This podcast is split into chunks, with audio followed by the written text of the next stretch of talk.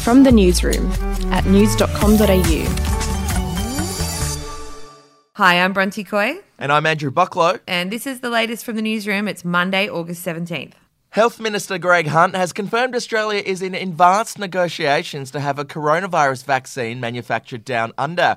Mister Hunt said Australia had already signed two pre-contractual non-disclosure agreements with vaccine manufacturers. There are currently one hundred sixty potential vaccines under development, twenty-nine of which have gone to human trials. If trials go well, it's hoped a vaccine could be rolled out next year. The Health Minister has also insisted the nation's hospitals admit infected COVID nineteen patients who require clinical care regardless of age. It comes amid concerns that elderly Australians are being heavily sedated and left to languish in nursing homes instead of being taken into hospitals. Mister Hunt said he'd made it absolutely clear what was expected of the state health systems and already received assurances from the Victorian government that any infected aged care resident with a clinical need would be treated in hospital.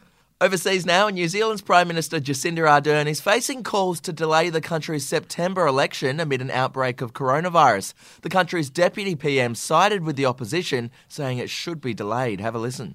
When we've got the information we need to better understand our health challenge, then we can address the timing of the election. The general election and the campaign that precedes it needs to be free and fair for all concerned. Parties, candidates, officials and most of all, the voters. If that means delay, then so be it. The health of our people and their livelihoods is our total focus. We'll take a break. Hey, I'm Felicity Harley and I host Healthyish, where we chat to experts, influencers and people in the know from around the globe to arm you with the knowledge to make healthier decisions for your mind, body and soul. I think if we're going to be focusing on health, like sleep is probably the biggest component oh, of that. I, I think sleep is the cornerstone. Like choose the harder option, because I've never woken up and gone, I regret that run that I went at four a.m. I've never done that. Search for Healthyish and Extra Healthyish wherever you get your podcasts. To entertainment now, and Delta Goodrem has opened up about a secret health battle where she lost the ability to speak. In October twenty eighteen, Delta had a salivary gland removed, but there were complications during the surgery which led to a paralysis of a nerve in her tongue. She had to undergo months of daily speech therapy to be able to learn how to talk and sing again. The health revelation explains Goodrem's latest single, Paralyzed, which was inspired by that period. And finally, it's been announced that Schapelle Corby is set to star in an upcoming reality show. The convicted drug smuggler, who was released from prison in twenty fourteen, will appear on Channel seven's upcoming show S A S Australia. Other participants include the former Bachelor Nick Cummins, former Iron Woman Candace Warner and P R Queen Roxy Jacenko.